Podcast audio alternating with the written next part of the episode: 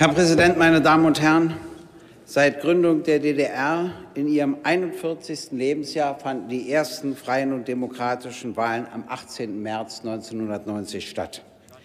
Die DDR-Bürgerinnen und Bürger waren ungeheuer bewegt, gespannt, aufgeregt, politisch hochmotiviert und sensibilisiert. Es ist schon mehrfach darauf hingewiesen worden, eine Wahlbeteiligung von über 90 Prozent heute kaum vorstellbar. Und wir sollten uns mal Gedanken machen, wie wir es schaffen, sie zu erhöhen. Viele damals wollten schnell die D-Mark, schnell die deutsche Einheit, schnell eine funktionierende und demokratische Ordnung. Die Allianz für Deutschland, nicht etwa die SPD, siegte aus verschiedenen Gründen. Viele dachten, es werde nichts, wenn in Bonn die Union und in Ostberlin die SPD regierte. Gleiche oder ähnliche Regierungskoalitionen versprachen größere Erfolge. Außerdem wurden ja die Wahlkämpfe auch von Helmut Kohl, Willy Brandt und Hans-Dietrich Genscher geführt während wir natürlich keinen Westimport zur Unterstützung bekamen, aber macht ja nichts. Und Helmut Kohl, ich, ich hatte darauf gehofft, und Helmut Kohl hat. Es ist auch nicht erinnerlich, dass der angefordert gewesen wäre. Ja, diese, aber es hat, sich, es hat sich keiner gemeldet, Herr Bundestagspräsident. Wie dem auch sei. Und Helmut Kohl hat bewusst oder unbewusst eine DDR-Mentalität bedient. Und zwar sagte er nicht, ihr müsst euch jetzt selbst helfen, sondern er sagte, ich mache das für euch. Auch das hat zum Erfolg der Allianz beigetragen. Der Wahlkampf war übrigens sehr spannend. Die meisten Plakate waren beschmiert und zerstört. Ich selbst erlebte nur tiefe Zuneigung oder tiefe Ablehnung und stellte fest, beides ist sehr anstrengend. Die Prognosen für die PDS lagen bei 4 bis 8 Prozent. Wir erhielten dann 16,4 Prozent und durften mit dem Ergebnis durchaus zufrieden sein. Bündnis 90 schnitt eher schlecht ab. Die Parteien aus der Bürgerbewegung waren bitter enttäuscht. Ich besuchte sie noch am gleichen Abend und sie waren traurig und auch wütend. Sie fühlten sich als Befreier, die ihre Schuldigkeit getan hätten und nun nicht mehr gebraucht würden. Ich sagte ihnen, die Leute wollten Befreiung, empfanden sie aber irgendwie als ihre Richterinnen und Richter und die wählt man nicht so gern. Die Zeit in der Volkskammer war auch spannend. Die Abgeordneten wurden immer als Laienspieler bezeichnet. Das stimmt insofern, als es keine Berufspolitikerinnen und Berufspolitiker waren.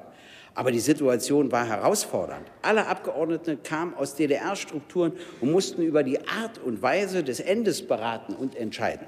Und es gab lebendige Debatten, abgelehnte Anträge, Änderungen von Anträgen. Es war richtig was los, während hier doch gelegentlich auch Langeweile herrscht, wenn ich das mal sagen darf. Lothar de Maizière gab eine vielbeachtete und erstaunlich gute Regierungserklärung ab. Aber Schritt für Schritt bekamen alle Fraktionen Vormünder, die CDU für die Ost-CDU und die anderen Parteien der Allianz, die SPD für die SPD, die FDP für die Liberalen, die Grünen für das Bündnis 90. Nur wir fanden keinen Vormund in der Bundesrepublik, aber Sie brauchen nicht zu weinen. Deshalb wurden wir zunächst etwas komisch, aber auch eigenständig und irgendwie liebenswert. Wie dem auch sei. Aber es ging, aber es ging um zwei Grundfragen. Beitritt gemäß Artikel 23 des Grundgesetzes oder Vereinigung gemäß Artikel 146 des Grundgesetzes, der für den Fall der Herstellung der deutschen Einheit eine neue Verfassung durch Volksentscheid verlangte, die das Grundgesetz abgelöst hätte. Letzteres wollte die Bundesregierung nicht und auch die SPD stimmte der Änderung des Artikels 146 zu, sodass dort jetzt kein Zeitpunkt und kein Anlass für die Verfassung mehr geregelt ist. Es setzte sich also der Weg über den Artikel 23 durch. Das hatte gravierende politische und juristische Folgen. Ich habe es immer beschrieben mit der Tatsache, dass ein armer Neffe zu seiner reichen Tante zieht. Und da gibt es zwei Möglichkeiten. Entweder sie beziehen gemeinsam eine neue Wohnung, dann hat auch der arme Neffe das, den einen oder anderen Vorschlag zu unterbreiten. Oder aber er zieht in ihre Wohnung ein. Dann hat er nichts zu verändern, sondern sich nur ein- und unterzuordnen. Und man entschied sich halt für den Weg, dass wir einziehen müssen. Das Zweite war ein Streit in der Wirtschaftspolitik, der auch spannend war.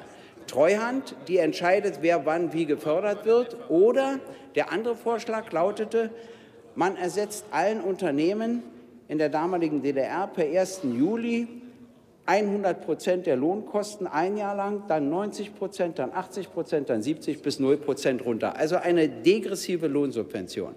Dann hätten alle Unternehmen die Chance bekommen, ihre Produkte umzustellen, Reklame zu machen, bekannt zu werden etc. Aber man entschied sich für die Treuhandanstalt. Drei Geschichten muss ich Ihnen aber aus dem Bundestag erzählen. Also erstens, Sie werden es nicht glauben, aber es war so. Die FDP kam gerne zu mir mit ihren Anträgen. Ich hatte immer eine gegensätzliche Ansicht, aber sie verlangten von mir, dass ich ihnen das juristisch aufarbeitete. Ich kann Ihnen gar nicht sagen, warum, aber ich habe es getan. Das ist heute auch undenkbar. Das Zweite ist, nach dem Beschluss der Volkskammer zum Beitritt der ostdeutschen Länder zur Bundesrepublik Deutschland gab ich eine kurze Erklärung ab. Der erste Satz begann wie folgt. Sie haben soeben nicht mehr und nicht weniger als den Untergang der Deutschen Demokratischen Republik. Und weiter kam ich nicht. Meine Rede wurde durch nicht enden wollende Ovationen der Abgeordneten der CDU unterbrochen. Jetzt kommt das, jetzt kommt das nächste. Vor etwa einem Jahr ist hier ein Video eingespielt worden bei einer Veranstaltung und da wurde dieser Satz wieder gesagt und plötzlich bekam ich wieder Beifall von der Union. Eben auch. Das sind aber der einzige Fall, wo ich ihn bekomme. Immerhin, immerhin. Und dann, als es zum Beitritt ging, beschloss die Volkskammer folgenden Text. Ich sage es Ihnen wörtlich. Sie beschloss, die Volkskammer der Deutschen Demokratischen Republik beschließt gemäß Artikel 23 des Grundgesetzes den Beitritt zum Geltungsbereich des Grundgesetzes der Bundesrepublik Deutschland.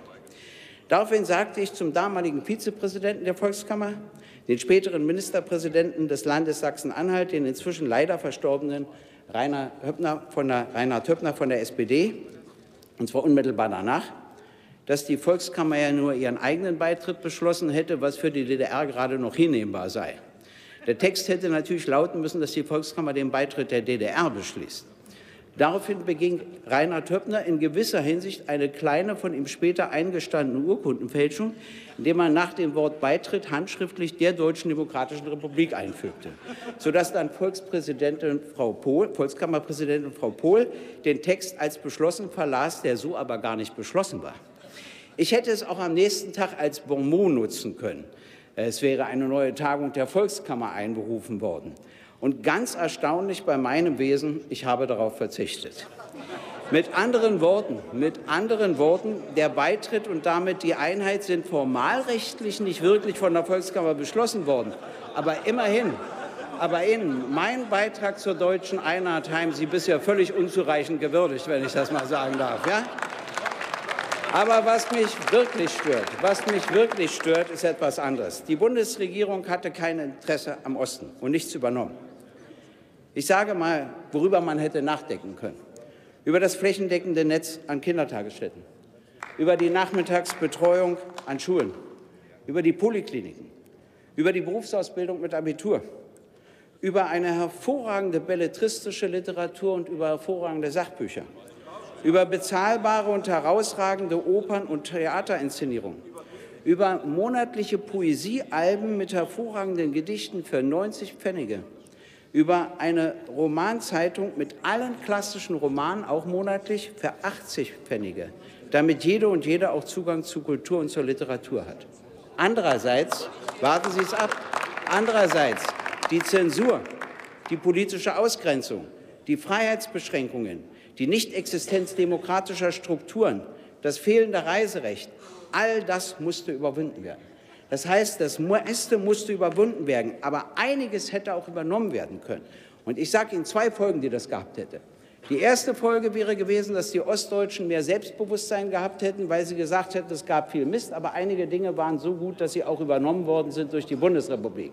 Und die zweite Folge wäre gewesen, dass die Menschen in den alten Bundesländern mit der mit dem Tag der deutschen Einheit verbunden hätte, dass durch das Hinzukommen des Ostens sich in einigen Punkten ihre Lebensqualität erhöht hat. Dieses Erlebnis haben sie keiner Westdeutschen und keinem Westdeutschen gegönnt.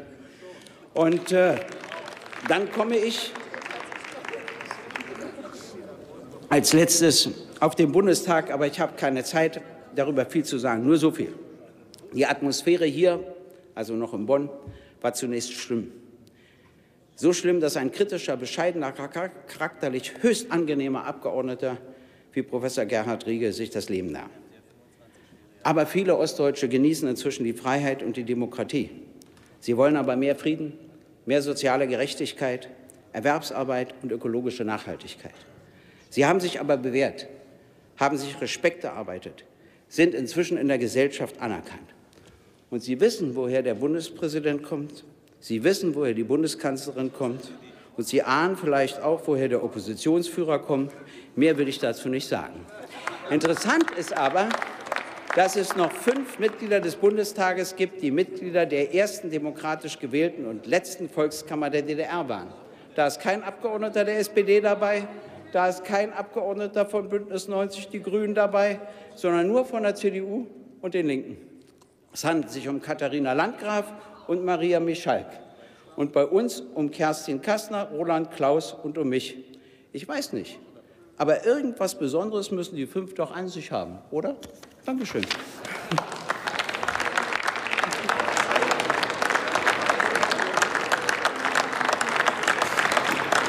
Das Wort erhält nun die Kollegin Katrin Göring-Eckardt für die Fraktion Bündnis 90 Die Grünen.